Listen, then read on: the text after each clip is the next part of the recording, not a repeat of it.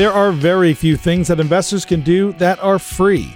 But what about a podcast that delivers educational content on investing, saving strategies, financial planning, topical items of interest, and maybe even the odd wacky topic? Welcome to Free Lunch. Hosted by Greg Kraminsky and Colin Andrews of the CM Group at CIBC Wood Gundy, Free Lunch will bring listeners the firm's vast knowledge and experience in dealing with uncertainty to help clients achieve their vision through a deep understanding of what is important to them that requires planning, money, and time. Learn more and subscribe today at markets-work.com. Welcome back to the Free Lunch Podcast with Colin Andrews today. Just recorded an interview with Erik Ristuben from Russell Investments. Erik is the Chief Investment Strategist at Russell Investments, and he gave us an outlook on, well, the economy, the markets, inflation, interest rates, debt levels, all kinds of questions that all investors seem to want to know the answers to, which I don't blame them for. So please enjoy the show. Thank you. Good morning, Colin. I was going to actually ask you to explain what Diamond Hands was, but you did that. So, and the fact that I actually don't know, and I'm very happy to admit I don't know, probably should tell the audience what I think of Reddit as a source of investment ideas. It's usually people trying to convince you to buy something that they already own, which is something you should always be a little bit leery of. I like to talk about the caveman days. I think you probably heard me tell the story when I was a kid. I think it was the same in Canada because I've always lived near the Canadian border in my life. You'd have at 6:30 on Sunday evening, it would be Marlon Perkins, The Wild Kingdom, and it'd be followed by The Wonderful World of Disney at 7. And we all saw those pictures of the African plain with the herd of zebras on the African plain. And they always, eventually they went to the shot of the single zebra on their own. And we quickly realized nothing ever good happens to that zebra. They're not elected zebra queen or anything else. They're usually horrible things happen to them. That idea of staying with the herd, and when you had your picture of the brain out there, that is an incredibly powerful thing for us as human beings. It is, however, as a general rule, as it relates to investing, it is a wealth-destroying urge because we want to sell when the herd is selling, and that's when the market's falling dramatically. So I think that people are often looking for reasons to invest. My view is you should always be invested and you should have a longer term view of kind of things. And kind of what you invest in can change modestly over time. But as a general rule, I completely agree with your view that in the end, it's the disciplined investor that actually generally does the best. So hopefully what we talk about today, Colin, will help people get a sense of comfort and allow them to be disciplined, because I've noticed in my lifetime that media companies generally don't lead with everything's great in the world, don't worry about anything. They tend to lead with the stories that scare people, because if you scare people, they'll watch your broadcast. You know, I think keeping that in mind. Clearly, in the last 2 years, we've had a lot of things to be afraid of, like legitimately afraid of. The virus impact, as you mentioned, that was a stunning fall in economic activity and therefore stock prices. In fact, it is, in our mind, it will almost undoubtedly go down as the shortest recession in certainly U.S. market history. It's going to end up being about a 2.5 to 3 month recession, but it was huge in terms of its impact. And we're kind of all a little bit shell-shocked coming out of that. Is we're all kind of peeking out of the foxhole to see if things are safe. And there's a constant kind of refrain of new things to be afraid of. So far this year, it's been a great year. The TSX is up 23% and change on a year-to-date basis. Oil has been very, very good to people in the last year. And oil has been really, really strong because economic activity globally has been spectacularly strong. The U.S. market, the U.S. economy, we expect it to grow about 6% this year. If you think about what we think the long-term average growth rate for the U.S. is likely to be over the next 20 years, that number's around 1.7%. So 6% growth is 3 times bigger than what we think is going to be the average growth rate of the United States. Similar numbers, Canada, U.S. If you look at kind of a broad Europe, if you look broadly in the world, that is pretty much what you're seeing as a pattern, particularly in the developed world. Really, really strong economic activity. When we look at current data around how business people are feeling about their business, all those surveys are strong. They're not as strong in the last couple of months as they were in the summer, in the beginning of the summer, but they're still really strong. To put it in Canada perspective, that's what's leading to this almost insatiable demand for raw materials and oil. the fact that kind of the global economy went from 0 miles per hour to 100 miles per hour in a very short period of time, that's created some difficulties, frankly, in the supply chain and other places for the economy. So when we start thinking about what's happened so far this year, it has been a spectacular year of economic growth. It has been a very, very strong year of equity returns, even after what we saw in the May to December period last year, which was all ridiculously strong. To give you a sense of it, in the year-on-year between February of 2020 and, I guess, March of 2020 and February of 2021, the small cap index in the U.S., the Russell 2000, doubled. Wow. Over 100% return. So, I mean, you've seen a really big response. And so people are saying, well, our stock's too expensive now. Well, yeah, they're expensive. But the thing that's also happened along with that really good economic activity and those really good stock returns is that corporate earnings have been spectacular over the last, certainly almost a year now, probably a year when you look at the earnings growth that we've seen in Canada, the U.S., Europe. We're talking about just absolutely monster numbers. And so if you think about kind of in the long run, what drives equity valuations, like what a company's stock is worth, it's what is their ability to maintain earnings now and into the future. So the greater probability they're able to maintain high levels of earnings in the future, the more valuable their stock is. This is not rocket science. And in the long run, that's what drives companies' valuations. In the short run, lots of things like short squeezes on AMC can drive stocks. You have to ask yourself, if you're buying AMC, you have to ask yourself, is this really a smart thing to do, to buy a movie theater chain in a world where digital streaming is becoming the norm? Isn't that kind of like buying shares of Blockbuster, well, just before Blockbuster went away? Yeah, I like going to the movie theater, so I hope not. I did like going to Blockbuster, so I was fine with that. But I do kind of like going to the movie, getting the popcorn. The experience of seeing it with other people is a good thing. But let me ask you this, Eric, though. Can I just take it back to, just for our listeners and our people that are attending today, the questions we get pretty regularly, and you mentioned it in a roundabout way just a few minutes ago, are based around inflation. Like, inflation numbers are running really high, much higher than historical norms. And some are calling it transitory inflation. Some are calling it hyperinflation.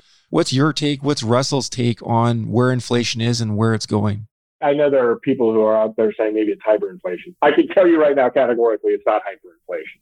Hyperinflation is paying 2 billion Deutschmarks in the late 20s for a loaf of bread. That's hyperinflation. But inflation has been running hotter than the Fed Reserve would like. And as an American, I am intensely aware that I talk about my country a lot, even when I talk to Canadians, when I talk to Europeans, when I talk to people in Japan and Australia. I talk about the U.S. a lot.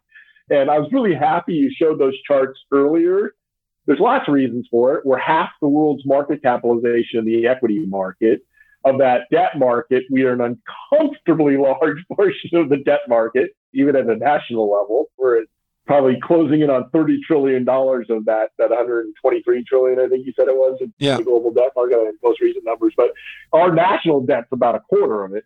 We think about it. And the other thing is that because the U.S. dollar is the fiat currency of the world, and what that means basically is every central bank in the world, the Bank of Canada, the European Central Bank, the Bank of Japan, every central bank in the world holds some of their reserves in U.S. dollars, because oil clears in dollars primarily, lots of markets clear in dollars. That fiat currency is the reserve currency. So that is both very much a privilege. It's an advantage for the U.S., but it's also got responsibility with it. And one of the things is we're often responsible for exporting inflation. If the U.S. experiences inflation, guess what, folks? We're going to export it to everybody else. Thanks a lot for that, by the way. Yeah, you're welcome. We tend to be patient zero a lot, which is probably not the greatest thing in the world. I've apologized for a lot of that in the past. I apologize for the global financial crisis. I've apologized for other things. So when we have an inflation issue in the United States, and currently, you're right, absolutely, inflation's running uncomfortably hot in the U.S. We think most of it's transitory, and we think the Federal Reserve is viewing it most as transitory. Now, I'll tell you right now, we were wrong about how quickly it would be proved to be transitory. We thought it wouldn't take as long as it's going to take to get those inflationary forces out of the market. But when you look at what's causing that inflation or had been causing the inflation, most of it was in parts of the economy that really were going 0 miles an hour a year ago. Lodging, airline, car purchasing, car rentals, used car markets. I mean, all of those things were on the balls of their feet last year. And because the economy opened up, because consumers around the globe, largely thanks to what our governments did to keep us in good financial nick as consumers, all those benefit programs that were put out, as soon as we felt it was safe to go out and buy stuff, we were probably going to go out and buy stuff. And that's what we did. And we had the money to do it. And so really this inflation has been, it's a demand shock. It's the very little demand a year ago and just ridiculously high demand now. And everybody kind of in the system has to adjust. So we think eventually those adjustments are made. There's lots of reasons for it. Historically, that's been the pattern. Is if there is demand, somebody will find a way to meet that demand. And so what you find is supply eventually rises up to the level of demand and inflation begins to alleviate itself. The one kind of wrinkle in that is if we are paid more, if wages are rising at a higher rate, that actually can lead to persistent inflation. So when we've seen persistent inflation in periods in the U.S. and pretty much every country, it's because wages rise to meet those new price levels. And then price levels go up again. And so then companies have to pay people more. And then it's this kind of vicious circle. Because we can afford to buy more, we get paid more. And then they raise prices because we're paid more. And then one thing begets. And so when the Federal Reserve gets worried about inflation is when those wages are moving up. And that's been something that's been a watch point in the United States because the wage tracker that our Atlanta Fed does, our Federal Reserve is actually an amalgamation of lots of regional banks, and each of them have their own specialty. Atlanta, the thing that everybody looks for them to do is this wage tracker. And their wage tracker says the average American worker wage growth is running at about 3.9% a year, meaning that that's how much more they're being paid. And when it gets historically to 4, that's when the Fed becomes concerned because that's when this wage price spiral can kind of start to really take hold. And so what they typically do is when they get close to 4, they become a little more reactive. How do they become reactive? What measures do they put into place? Right now, money is free and they're making more money freely available at kind of historical levels. And they're doing it two ways. One, interest rates are at 0. But the second thing is they're purchasing assets in the open market. What purchasing assets does, this gets a little confusing for investors because interest rates and prices are inversely related in the bond space. So if you see a drop in interest rates, you see that bond prices go up. And if you see a rise in interest rates, bond prices go down, which seems a little less intuitive. So because they are buying so many bonds, what they're doing is they're creating their own demand for bonds. And that keeps interest rates low because they're out there buying the bonds and they're driving the price up and the interest rates down. That's what quantitative easing is. If people have heard that term, that's what it does. That's what it's meant to do. The first thing they typically do, and they've only done quantitative easing twice in the U.S. So this is our second go around. And the first one was the global financial crisis, right? Exactly. So what the first thing they do when they get worried about inflation and the economy potentially overheating, they start buying fewer and fewer bonds. The natural expectation is that that'll allow rates to rise. And I think they announced in September that they were going to start this taper. What the taper is, it just means we're going to taper off our buying of bonds over time. We're going to go from here to here, and then eventually we're not going to buy any bonds at all. And they announced that they're going to start the taper, and that was probably really in a reaction to that wage number. They want to begin to prep the market. If you think about it, is free money is like a sugar high for the market. It can be very disruptive. It helps when you're in crisis. It becomes disruptive when you're not. So they're beginning to kind of take the free money out of the system slowly. They'll do that taper over time. And then once they're done with that, Colin, the next step is they're actually going to raise the interest rates and the price of money. And what that does is when you raise the cost of capital, that has a tendency to slow down economic activity, to keep it from overheating, to keep it from creating that wage pressure that begets inflation. Let me ask you this. I'm going to take it back to our individual investor level, because in Canada, the overnight lending rate between the Bank of Canada and the big banks is 0.25%. And you called interest rate zero. I mean, 0.25 is pretty close to zero. There's some debate or discussion of whether or not the Bank of Canada will raise rates to 0.5%. And it's sort of worrisome to some investors. Some people will use terms like interest rates will go up 100%. Or interest rates are going to double, which of course, mathematically, if you go from 0.25 to 0.5, they do. But what's your take on where interest rates go? Maybe not in Canada, maybe in Canada if you have that number, but just globally, like you mentioned, rates are going to go up. What do you mean by that? Is it 0.25% every quarter? Or? As you mentioned earlier, they already went up in the third quarter, kind of as a result of probably that Fed announcement they were going to taper. And by the way, you've noticed this too. Over the last it's more than the last decade, but over the last decade, the fit between Canadian interest rates and U.S. interest rates are unbelievably tight. So we tend to mirror each other in the movement of interest rates pretty closely. There are lots of reasons. You're our largest trading partner. We're your largest trading partner. There's a reason for that. So when I talk about rates going up, we think, first of all, the overnight rate is academically interesting, but in your real life makes no difference at all. Not much at all. How many of your clients are borrowing money overnight? Well, none. Hopefully. Yeah. There's some poor planning on their part. So probably not. So we tend to care about interest rates on a 10-year loan or a 5-year loan, a little longer loans, or maybe a 30-year loan with mortgages. So those rates are the ones that matter. And the Fed doesn't get to control those. The market gets to control those. All they control is that overnight rate between what banks basically charge each other and what they charge the banks to lend money. And so we think those rates right now, they're around 1.5% in the United States. And we think they may move up over the course of the entire market cycle this time to like 2.25 to 2.5.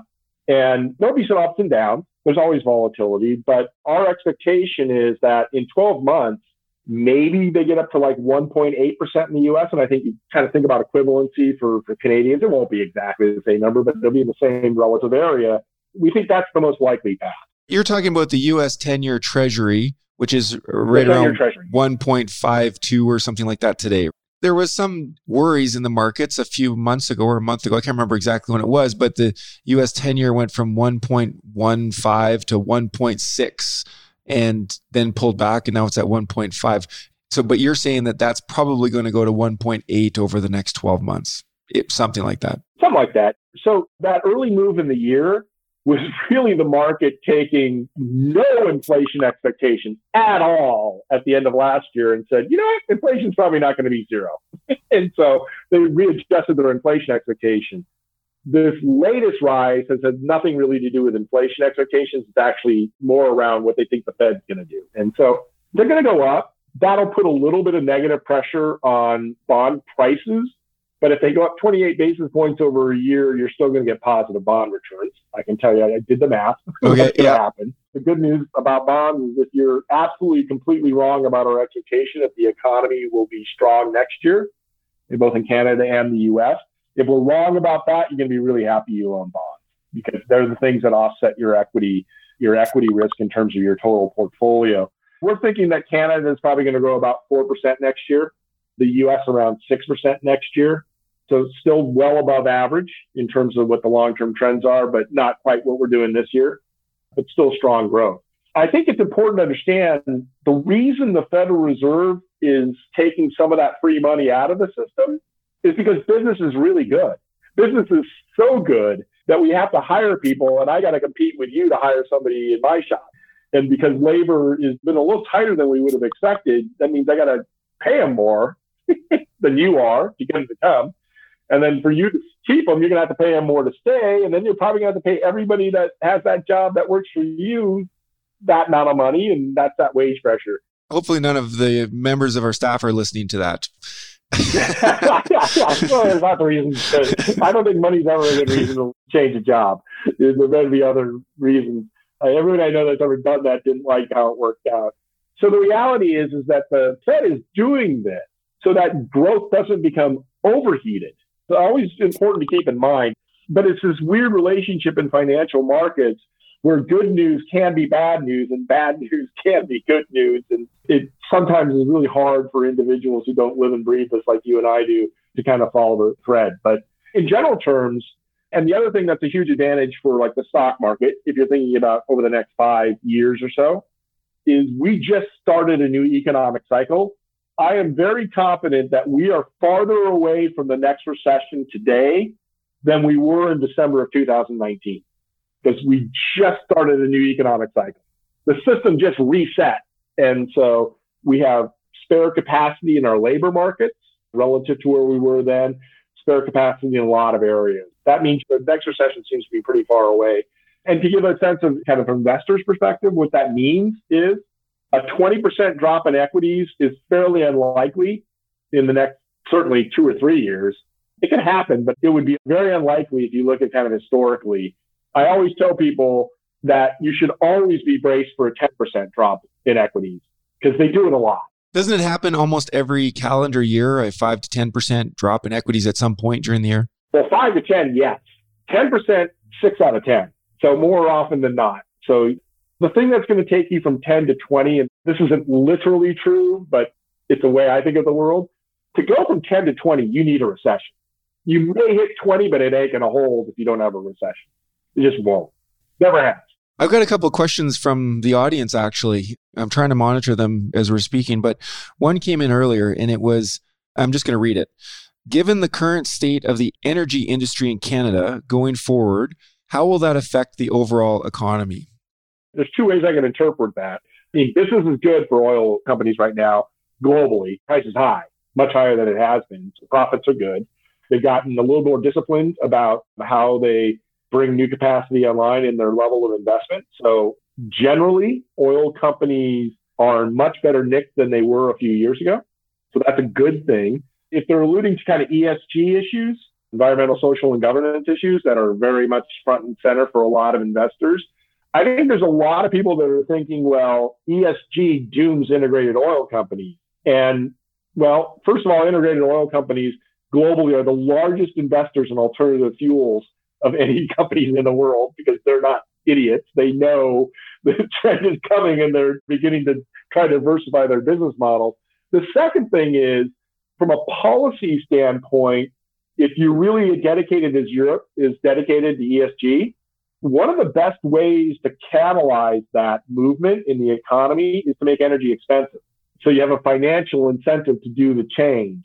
So these people who are talking about the cataclysm, the apocalypse, the Armageddon that's going to hit integrated oil companies and oil companies in general, maybe in 30 years, yeah.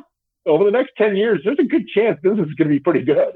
Considering that people are still burning coal, isn't that a whole other part to that argument? But thank you for answering that. I have another question from the audience, and it is, if you look at strong government action in the face of the pandemic, it seems the U.S. government in particular will not allow the market to go down. And in Canada, the housing market seems like it's gotten too big to fail. Do these examples mean we should do anything differently as investors? Should we consider stocks less risky? The rumors of the death of the Canadian real estate market have been greatly exaggerated for a while. Sherry Shatria, who I know you know, wrote a neat article. He wrote actually two versions of the article, one for Canada on the property. So I would encourage you, if you haven't, maybe kind of highlight that for your clients. They have a deeper read for somebody who's looked at it more seriously than I have. And then he did it from a U.S. perspective, because this is drumbeat, because real estate in the U.S. has been really, really strong. And basically, his comment in the U.S. one was, if you think U.S. house prices are unsustainable, you should look at my friends in Canada and, good Lord, look at the Australians. Like, yeah. They're off the chart. Housing prices in Sydney are nuts, and they have been nuts for 20 years.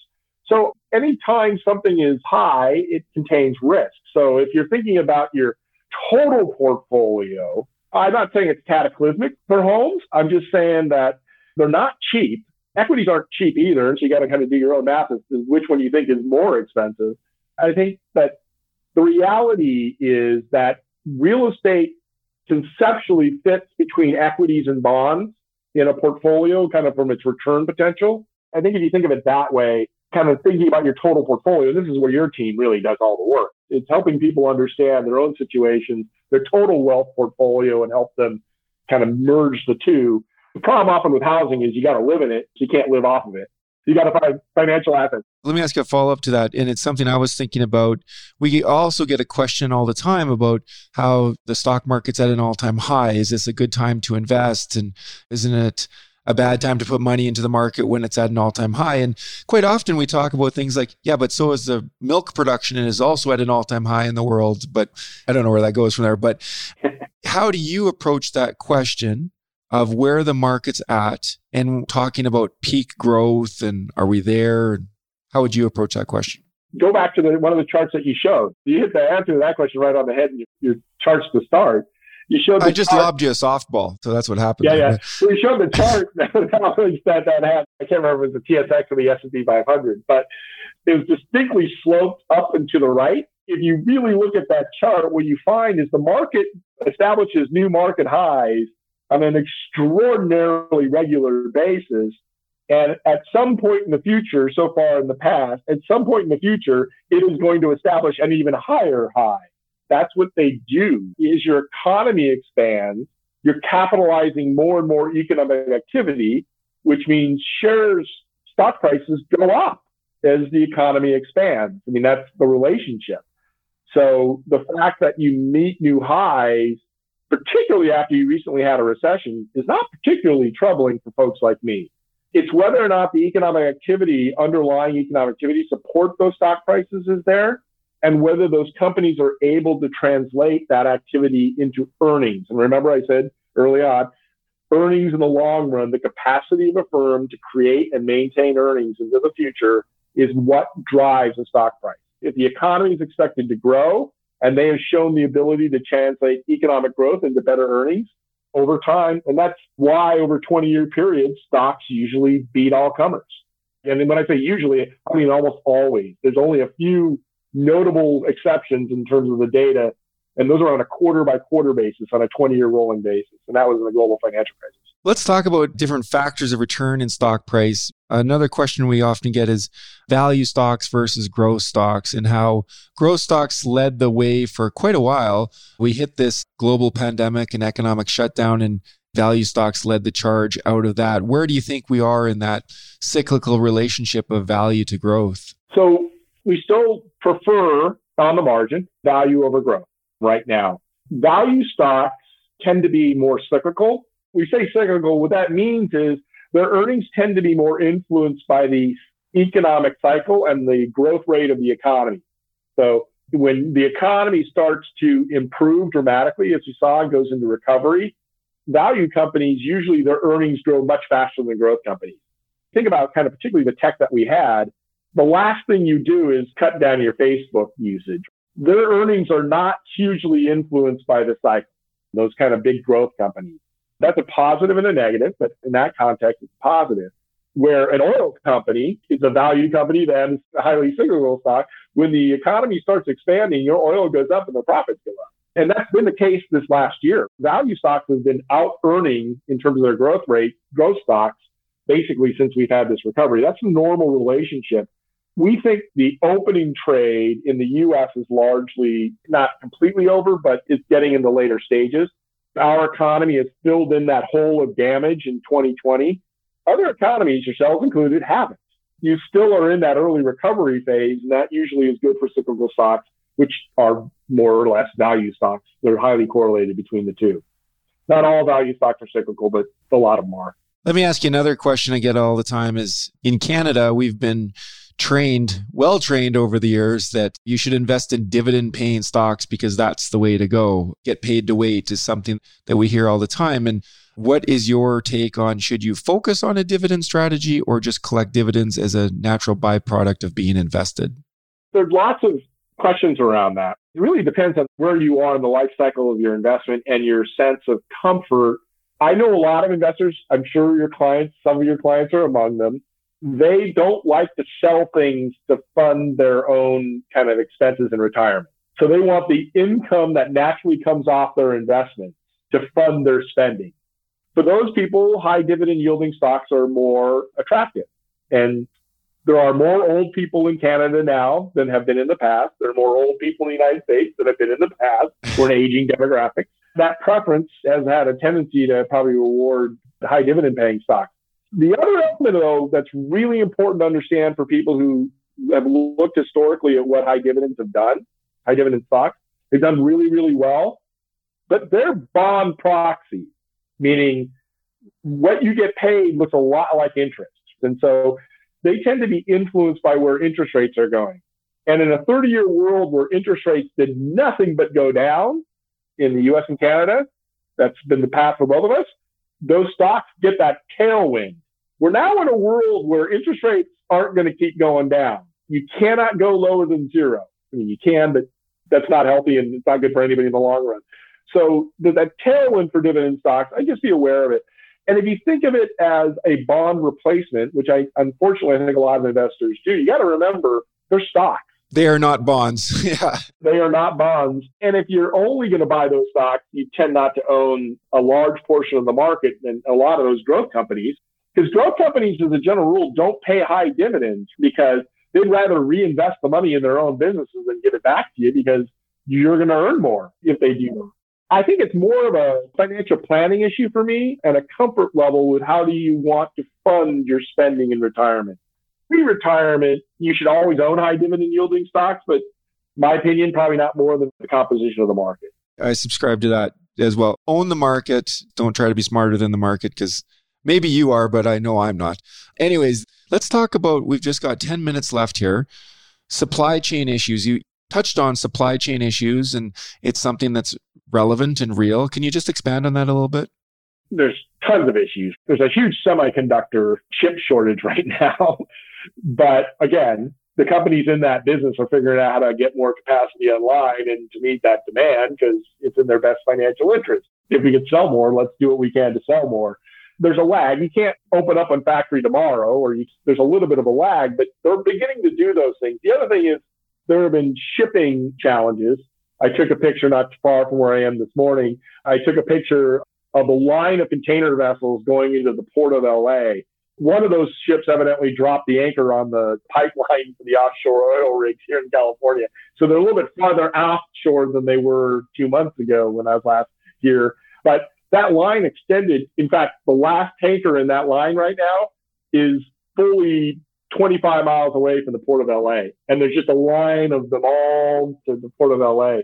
So it's a lot of different pieces. But eventually what happens is it's kind of related to that peak growth thing. We rolled over in terms of peak growth. This year, the U.S. is going to grow at, over the next 12 months, this year, 6%. We're going to slow down next year. When you come out of recession, that's when your fastest growth rates are. So being past peak growth is not, like, that shouldn't concern people all that much. The question is, the number's still positive, and is it still over what the average is? And we think it's going to be solidly that. What happens is that once you pass peak growth, the demand function comes down a little bit. Supply is naturally coming up to meet the demand, and eventually you find equilibrium. You're beginning to see some signs in terms of manufacturing in China and some of the shipping things that are happening, that that's beginning to happen, but it's taken a little while. I think that's just a function of just the massive demand globally as people kind of start living their lives again. Interesting. Okay, two last questions, and then we'll get you off the hot seat here. One came in, what about changes to taxation? There's always talk about capital gains, inclusion rates, and things like that. Or do you see any major changes to taxation where you are, where we are? Major depends on what your categorization of major is. They're going to go up. I mean, yes, I think they are going to go up.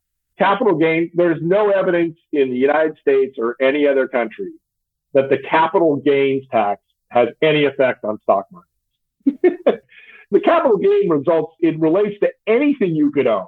Just people think of about a stock. If you have a home and you sell it for a profit, same capital gains tax. If you own a bond and you sell it for a profit, you sell the same. It is a non-discriminatory equal opportunity tax. So it doesn't hurt equities more than it hurts anything else. It just lowers your return, which ain't great for you as an investor, but you only get to vote to control that by electing your representative. In the U.S., the one tax that does matter is obviously the corporate earnings tax, and that is likely to go up. I don't think it's guaranteed to go up. It's currently at 21. It's probably going to go to 25 in our minds at the highest. That will be a drag on earnings, but not an enormous drag relative, certainly. Last quarter, earnings in the S&P 500 grew by 90%. I think if tax rates go up 4%, it's probably about a 4 to 5% drag on earnings growth. Yeah, it's not great, but it's not probably going to fundamentally change the picture for investors. But a lot of debt in the world, so taxes are probably going to go up. Well, you just led into my last and final question. Global debt levels, we get this one a lot. Should we be concerned about where global debt levels are and what can be done about it? I think concern is probably a good thing. I wouldn't keep me up at night. Debt is an interesting thing because debt and solvencies are two different things. So like when you think about home prices in Canada, the headline is on home prices and its relationship generally to your income. But what it doesn't factor in is the cost of the debt. You're paying really low interest rates. So when you look at kind of your daily life, how much of your overall budget that you are spending to own your house when interest rates are low is pretty low. And that's what's kind of fueled this ability for housing prices to move up. Same for governments. Yeah, we have a shedload of debt, but a lot of it is like 2% or lower interest rate. I'm concerned about it. So I'm not like saying that's a great thing and no, don't worry about it at all. But debt is this weird thing. It's a chronic issue for most economies, but there's a point at which it becomes critical and potentially grave. Japan has a debt to GDP ratio of 250%. Sounds high. It sounds high. And their 10-year interest rate on their sovereign bonds, as you know, they're laminated at less than 50 basis points, less than 0.5%. And when I say less than 50 basis points, they're usually like 10 to 20. To lend the Japanese government money for 10 years. In Europe, those numbers are negative. It's an interesting thing. It hasn't affected Japan in any real way. They owe most of that money to themselves, the vast majority, as do we in the U.S. and as do you as Canadians. It's kind of chronic. It's a chronic issue because then the more of your budget that's used to service debt, the less productivity gains, kind of the less growth you'll experience. So think of as high debt levels. The one thing that's inextricably linked to high debt levels are probably incrementally lower economic growth rate. Not necessarily apocalypse, but lower than you could have been. There is a point at which your lenders decide, yeah, we're done. And now it's a critical issue. We don't think you're... Let me touch on that. Just a quick follow-up. I hate to bring it up, but Evergrande is an issue, a debt issue. And I think there's like 170 lenders that are at stake here. Can you just touch on the significance of that? In our industry, most of us have been talking over the good portion of the last decade around the fact that there's a troubling level of debt in China, that because of the way their economy is run, they have been able to largely sweep those issues under the rug, although kind of everybody knows they're there. The rug has a huge lump in it. You can see the lump, but you can't see exactly what's underneath it. But the reality is that I think this is one of the instances that we're going to see over time of that kind of everybody knew it was an issue, the issue actually coming to light. We don't think it's a layman event. Like, I don't think the market thinks it's a layman-like event. The Chinese government certainly has enough money to paper over it and to shove it back under the rug if it wants to. I think it wants some pain experience because they want people to stop taking that much leverage. The real concern we have around Evergrande is if it somehow starts a wave of Chinese being less willing to buy property, if they become less interested in home buying and the home buying business slows down significantly, home building for every country, but for China in particular, is a hugely important growth engine for your economy. So if you do see kind of this lack of confidence in housing, then really dramatically affecting the propensity of Chinese to buy homes, and that then leads to a slowdown in home building, that'll slow their economy more than we would like to see, and I'm sure more than the Chinese government would like to see. That's the number one risk that we see right now.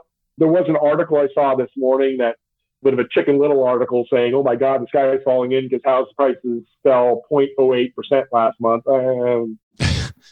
Yeah, 0.08. Okay. I'm not sure that's a point at which I'd be terrified. If it gets worse, it'll be a problem. Not a cataclysmic problem, likely, but it's going to lower the growth rate in China and their second largest economy in the world. That's going to affect us. Well, listen, I think that we should maybe wrap up your talk there. That was really interesting. I hope you see the screen. I tried to find the Diamond Hands likeliness of Erik Ristuben online. Yeah, very much a Trumponian kind of visual there. Hey, you said it, I didn't. No, yeah, I'm a very little sensitive to that. With audiences that aren't American. Well, in all sincerity, Eric, thank you for taking the time to spend this hour with us. It was very valuable and answering questions that people ask all the time because they're important. And it's always great to have it come from somebody like yourself. So I appreciate that. Happy to do it, Colin. And I just want to let everybody know a couple of items here. You can follow us on Twitter, LinkedIn, Facebook. We do have a weekly podcast. This episode will be posted next week on that podcast. It's called CM Group Free Lunch. And thank you so much for everybody joining us today. And we look forward to our next webinar. Eric, you'll be off the hook for that one, but we're going to come back to you for commentary quite regularly, I'm sure. I hope you're open to it. I am. All right. Thanks very much, everybody. Have a great day. Bye, everyone. Thanks for joining us on the Free Lunch Podcast. As I mentioned at the beginning, Erik Ristuben with Russell Investments, Chief Investment Strategist. Obviously a very knowledgeable person when it comes to investing. And we really thank Erik for doing this for us today. We'll catch you next time.